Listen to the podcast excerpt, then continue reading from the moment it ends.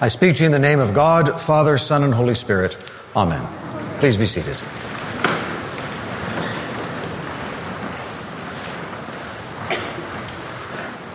Today's readings are very rich, and I'm very tempted to preach a couple of sermons that I'm going to leave alone for now. The, um, the, the, Corinthians one with the factions in the church and the quarreling and the fighting is just so tempting, but not today. Not today. We all, we all know that it wasn't just Corinth, and some, for some reason, the church might a little bit need that sermon today, but not, not for me today, here, now. For me today, here and now, the topic that leaps out at me is the topic of call and vocation. Um, because, of course, we have the gospel where you have the calling of the fishermen and they leave their nets and they follow Jesus. And, um, and, and that's the one where I think I might have something to add. I mean, I, I would not be telling you anything you don't know with that other sermon.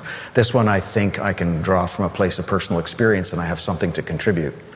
Um, and I'm going to start with um, the classical conversation around call and vocation that I received when I was a youngster and into which I put myself as an ordained minister.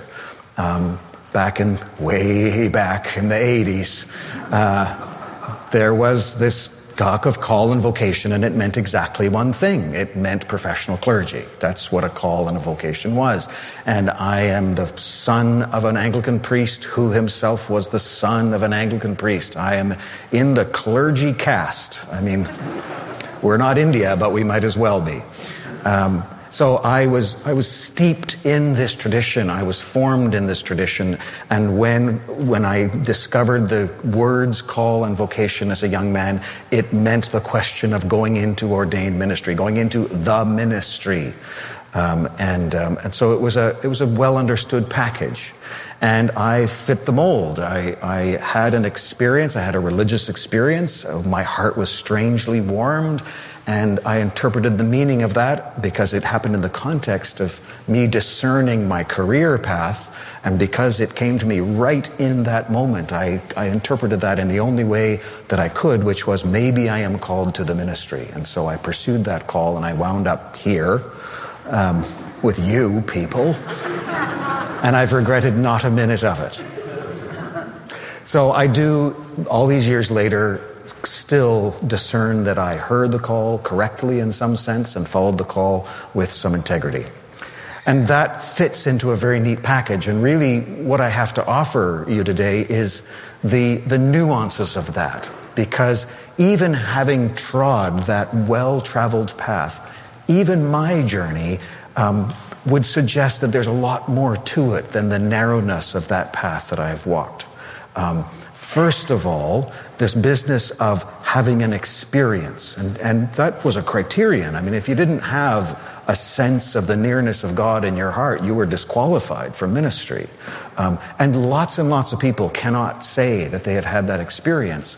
And so, does that mean they are not called? Well, the, clear, but the answer is clearly no. And certainly the idea of a call being limited to this one little slice of what ministry looks like, the, uh, that again is, is silly. I mean, ministry doesn't just look like this. Ministry is just you following Jesus into what you were called to be and do, which has something to do with being part of the kingdom of God in the world. And that's no different than me. So this, so the broadening of the understanding of the call, it's not just ordained ministry. It is all ministry. It is lay ministry. It is baptized ministry. And that becomes the primary metaphor and has become over the 30 years of my work. Um, where I'm, I'm much less interested in ordained ministry today than I am in baptized ministry to, to be born again in baptized in baptism to, to have the old self washed away and the new self born in christ and living into what that new self means cannot mean anything other than devoting yourself to the love of god and the love of neighbor and the service of the world for which christ died. That's it. And I do that, and you do that, and we all have our peculiar gifts and our peculiarities, and all of that is part of the package too. So, first of all, my experience has taught me that my experience is not normative. I am one path, I am one call. It was mine, it was tailored for me, but there's a call for everyone who seeks to serve Jesus. the second part of my experience is that it's not a one and done.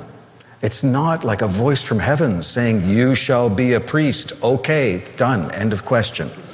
Because I came to that discernment in the context of a world where the Anglican Church had a, a very consistent and centuries old structure that we couldn't imagine changing.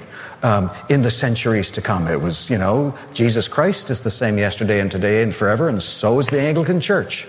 Um, and so when I was discerning, when I had this experience of the nearness of God, and I said to myself, what does this mean? There was a, there was a whole package waiting for me to say, you could do this. And it all has a shape and a purpose and a process and a set of structures. And so you sign yourself up and you talk to a bishop and you go through the discernment channels and you do all the things that are already there. And as I've watched the institutional church crumble in my lifetime. And now we are sitting in a place as the Anglican Church in Canada where we really don't know what the future is. All we do know is that it ain't going to look anything like what we have known. That's all that we know.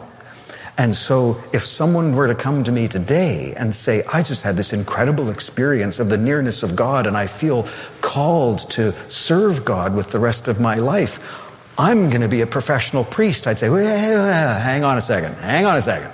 There, let's think our way through this. Let's discern, right? And even me, in that context where there was this incredible stability and, and sense of continuity, even I had to discern what that meant. And some of the answers surprised me. I thought I was just going to follow in my dad's footsteps and get into my dad's diocese and maybe inherit my dad's parish. I don't know. It was that simple. But there was chaos and tumult and drama, and I'll spare you the details, but it was all very exciting. Um, and I found myself out here with a very different bishop, bishop and a very different diocese. And, uh, and it was the, the last thing that I expected. And yet it was clear that God's hand was guiding me through that process. I had no idea what I was signing up for. And, and what I found was something very different than anything my expectations could have conjured. And writ large, that's the situation we're in now. We, saying yes is just the first step to, to figure out what we are saying yes to is a whole process of discernment. So, the other piece of wisdom that I, I believe I have to share is that the, the call, the discernment of call, and the agreement to follow the call is not one and done. It is every day. Every day, God is calling. Every day we are being asked to leave whatever nets we are mending and follow Jesus into something new, and we don't know what that is. That's true for me in my work with you. That is true for you in your ministries. That is true for us as a church writ large. Jesus is calling us right now. And that image of mending our nets, you have to mend your nets. It's what you need to do if you're going to fish. We've always fished. That's what we do. And and that image of being called away from everything that you've known and, and, everything that your family tradition has had for generations and generations to do something completely new is an image for the church in our time. Um, and it's every day. It's, I'm sorry, it's Jane's question. What is God saying to you today? What did God say to you this week? That is the question. And the question of call and vocation is as broad as every individual person sitting here and every individual person in the world that has agreed to follow Jesus.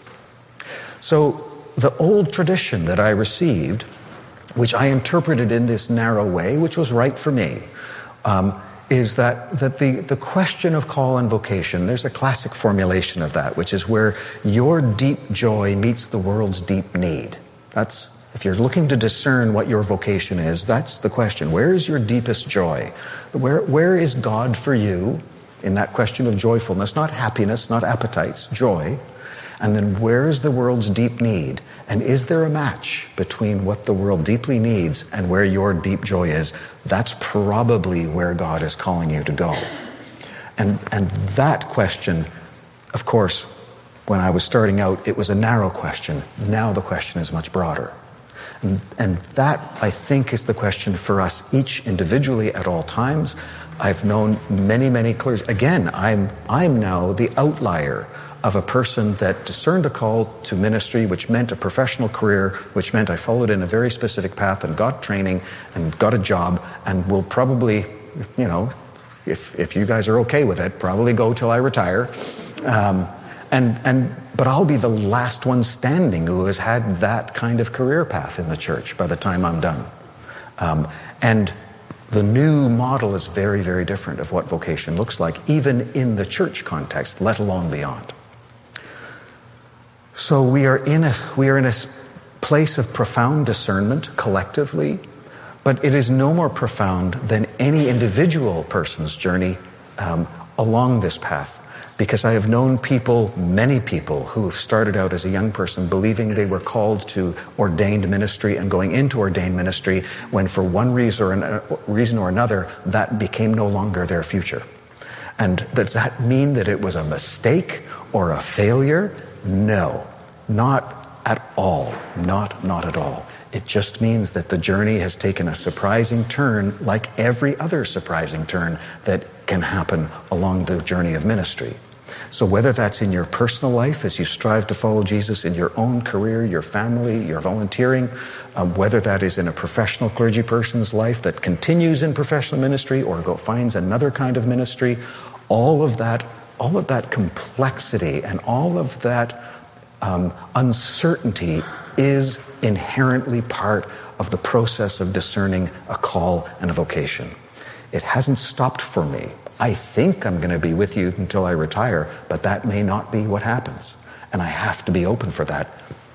So, the last point, and I promise it's the last, is that what does this mean for us now? It means the most important thing we can do is not talk, but listen. That's, that's the thing. If we're talking, we ain't listening. And if we're talking to God and we're talking to each other, we're going to have to do all that. That's fine. But the most important thing we need to do is listen because that's normally the place where we are preventing the call of God from landing. God is calling us right now. The question for me, as always, is are we listening? Am I listening? Are you listening? And are we listening together?